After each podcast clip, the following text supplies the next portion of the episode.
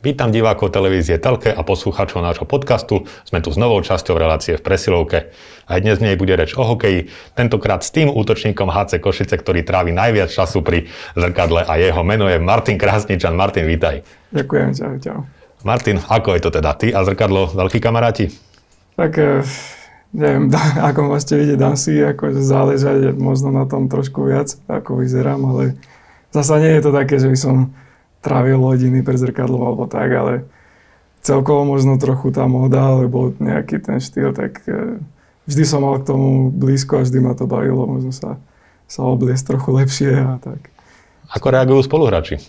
Tak robia si srandu od začiatku sezóny zo mňa, ale už to tak berú, že už si na to zvykli, že prídem s hociakým kúskom do šatne, takže. Dá sa teda povedať, že aj sleduješ modné trendy? A sledujem dosť nejakých tých influencerov, možno na YouTube občas, alebo tak, keď mám čas. Dobre, poďme teda od mody k hokeju, kvôli ktorému tu teda sedíme. Ako by si zatiaľ ty zhodnotil sezónu zo svojho pohľadu? Aká je pre teba zatiaľ? Tak nie je úplne jednoduchá. Zo začiatku som si musel prejsť už tým tryoutom aj tou celou pripravou a tak a si aj vybojovať vôbec tú zmluvu a nebolo to jednoduché a potom vlastne celú tú sezónu nemám nejakú veľkú rolu zatiaľ a nevždy hrávam pravidelne alebo nevždy som v základnej zostave, čiže nie je to jednoduché možno ukázať to, čo vo mne je, alebo ukázať niečo viac, takže nebol som na to zvyknutý, predtým som vždycky hrával pre lajny a mal som tú rolu väčšiu a teraz ju mám inú, takže je to ťažké. Ten trial, ktorý si spomenul, to bol vlastne taký výber hráčov z veľkého množstva hráčov, ktorí sa sem prihlásili pred sezónou. Klub si nakoniec vybral, myslím, že približne 10, ktorí si vybojovali zmluvu, ty si patril k ním. Aké to bolo ísť na ten trial? S čím si tam išiel? Že teda idem sa jednoznačne presadiť, alebo si myslel aj na to, že teda keď sa to nepodarí, pôjde možno niekam inam? Ja som na seba nedával úplne nejaký tlak s tým, že musím, ale veril som si, že mám na to, aby som sa tam dostal. A celú letnú prípravu s osobným trénerom a podobne som podriadil tomu, aby som bol pripravený na to a potom som sa snažil fakt dať zo seba všetko a ukázať, čo vo mne je. Takže bol to také trošku stres, že naozaj chcem sa presadiť tej silnej konkurencii, ktorá sa tam zišla? Bolo, ale na druhú stranu som vedel, že keď budem úplne nejak v strese, tak budem mať asi zviazané ruky a nebudem možno hrať tak dobre, ako by som mohol, tak som sa snažil nejak to predýchať a sústrediť sa na to, aby som zahral čo najlepšie. Tvoja doterajšia kariéra sa odvíjala najmä na severe Európy. Tam si vystrieda viacero krajín, viacero klubov, ale pre touto sezónou si sa rozhodol pre návrat na Slovensko. Prečo? Tak mohol som ostať v klube vo Fínsku, kde som bol minulú sezónu, ale neviem, aj vzhľadom na tú koronu, aj na to všetko, čo sa dialo, tak som si nebol úplne istý a predsa len vždy som chcel hrať aj, alebo skúsiť aj tú extralígu našu a predsa len Košice, však to je to najlepšie, čo tu je na východe a možno aj na Slovensku, takže keď prišla takáto možnosť, tak jednoznačne som to chcel skúsiť. Do Škandinávie si išiel už ako 16-ročný, to bolo naozaj vo veľmi mladom veku. Ako sa tedy zrodil tvoj odchod do Švédska? My sme pred tou sezónou hrali tu za Prešov a dokázali sme vyhrať titul a samozrejme boli nejakí agenti a podobne, ktorí chodili na nás pozerať a tak a prišla táto ponuka po sezóne, tak som sa rozhodol, že to skúsim. Keď si v takom mladom veku išiel v podstate do cudziny, do vyspelej hokejovej krajiny, tak aké si mal očakávania? No, nebolo to jednoduché, ale veril som si, že sa viem presadiť aj tam, lebo tu na fakt sme boli jeden z tých najlepších klubov na Slovensku v našom ročníku. A dúfal som, že touto cestou sa niekde presadím do mužského hokeja. Ako si zvykal na samotný hokej alebo krajinu, ako je Švédsko? Asi hlavne to bývanie také bolo, že prvýkrát som bol sám úplne, aj keď som mal všetko zariadenie, či obedy, či večera a podobne, ale ale predsa len je to iné 16 bývať v krajine. Nevedel som ani po švédsky zatiaľ, keď som tam išiel, iba po anglicky a tréner rozprával po švédsky stále, takže bolo to také na začiatku, kým som si na to zvykol. Samotná krajina na teba ako pôsobí? Ja už po tých rokoch by som si možno vedel predstaviť aj tam žiť dlhodobo. Na začiatku som si nebol veľmi istý, ale už po tých rokoch mám tam aj veľa kamarátov, aj známych a precestoval som si tú krajinu hore-dole veľakrát, čiže som si aj zvykol, aj tú reč som sa nejak naučil a je to v pohode. Často sa spomína švédsky systém výchovy mládeže hokejovej. Zo švédskej juniorskej liahne prichádza každoročne do NHL mnoho hráčov. Naozaj tí Švédi sú na vysokej úrovni, čo sa toho týka. Ako by si ty opísal ten tréningový proces a ten tréningový systém, ktorý sa tam uskutočňuje? V doraste a v juniorke si myslím, že sa trénovalo veľa viac ako u nás. Tam som strávil na štadióne niekedy aj 7 hodín denne. A nejak nebrali ani ohľad na to, či sme unavení, nie sme, či máme zápasy, nemáme. Na to som si dosť musel zvykať, keďže mali sme aj posilovne ráno, aj keď večer bol zápas a tie ľady a podobne, čiže bolo toho veľa.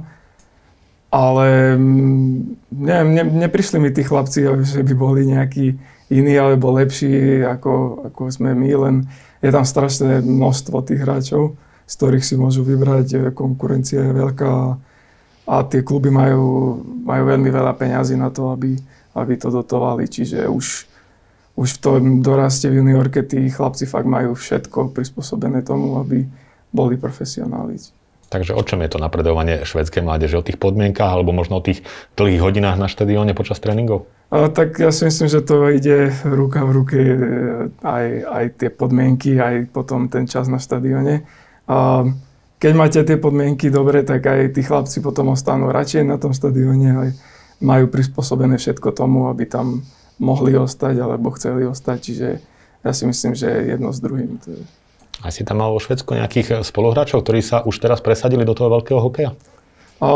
Mal som spoluhráčov, ktorí hrávajú najvyššiu Švédsku, akože povedia. A mal som hráčov, ktorí sa dostali len do AHL, alebo teda, tak nie je to len do AHL, ale až do NHL sa neprebojoval asi nikto z nich momentálne. Po 2 rokoch vo Švédsku si odskočil naspäť na Slovensko na sezónu 2015-16 a potom si sa vrátil naspäť na sever Európy. Ale na tú sezónu 15-16 sa chcem spýtať, prečo ten návrat na Slovensko? Po tej druhej sezóne v Dürgarde som chcel zmeniť klub, pretože tam sa zmenil tréner a nedostával som tiež toľko príležitostí, ako som dúfal, alebo som chcel, tak som sa rozprával s agentom, že by bolo lepšie, keď som išiel niekam inám. Len potom sa to nejak skomplikovalo a nemal som veľa možností ako na konci leta.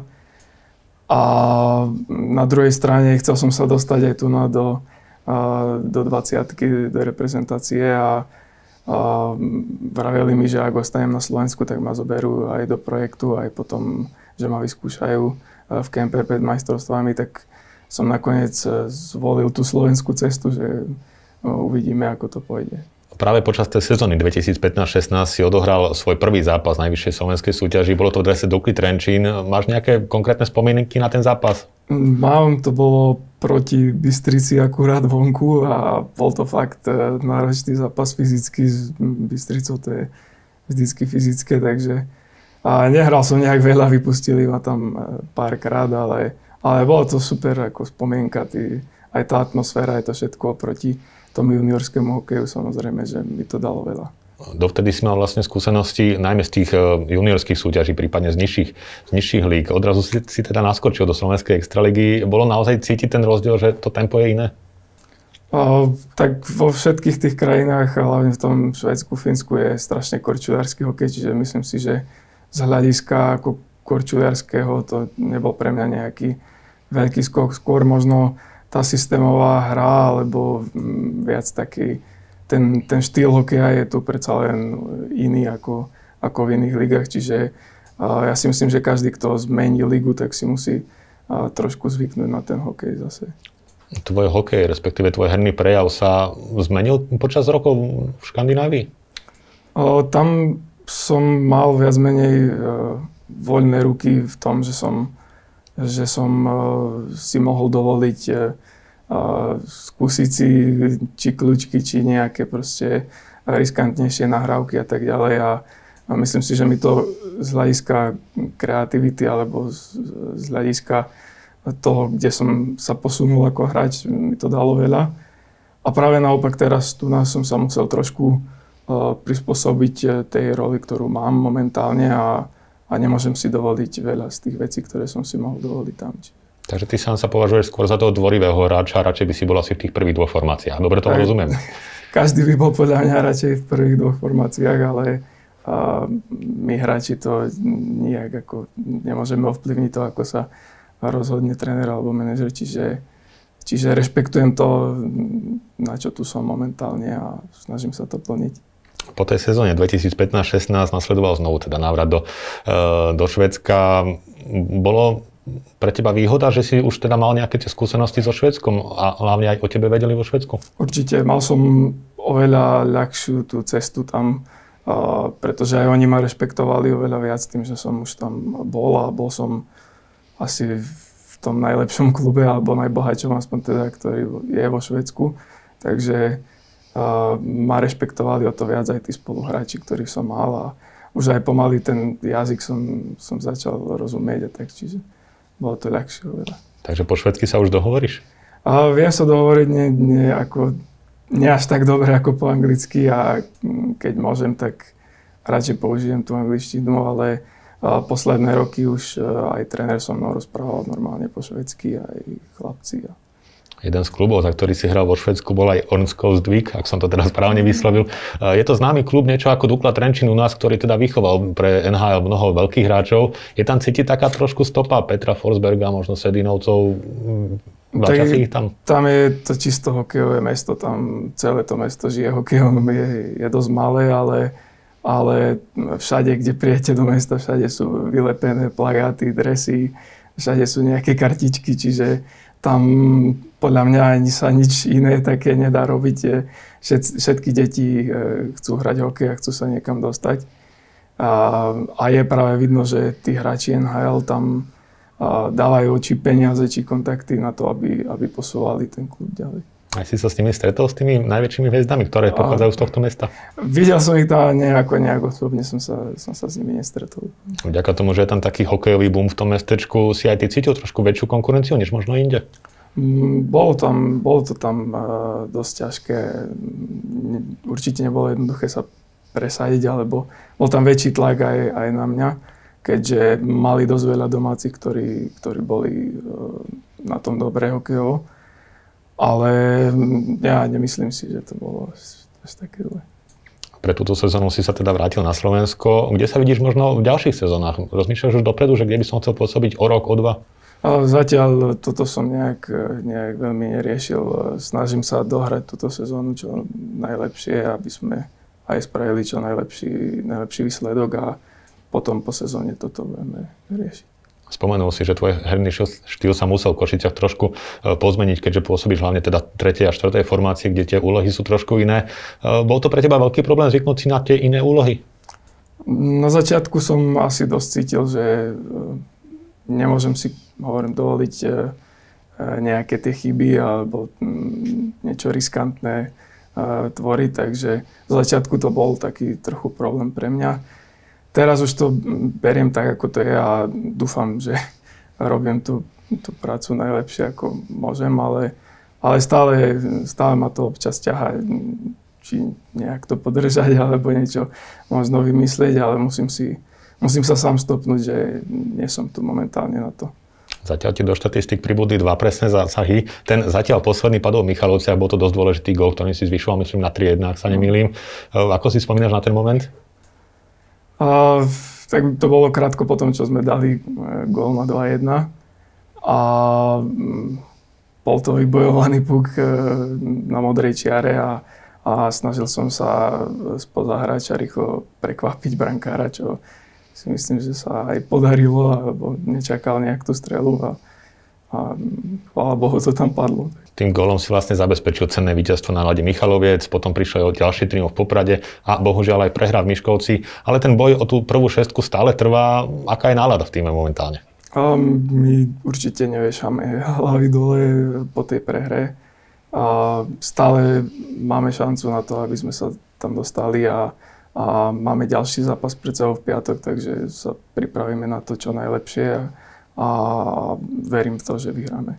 Martin, tak držíme palce tebe, ale aj celému mužstvu, aby sa teda podaril ten vstup do play-off a aby ste tam teda sa zdržali čo najdlhšie. Veľmi pekne ti ďakujem za to, že si bol host dnešnej relácii a držím palce v ďalšej kariére. Ďakujem aj ja. A s vami, milí diváci, sa lúčim a vidíme sa opäť o týždeň. Dovidenia.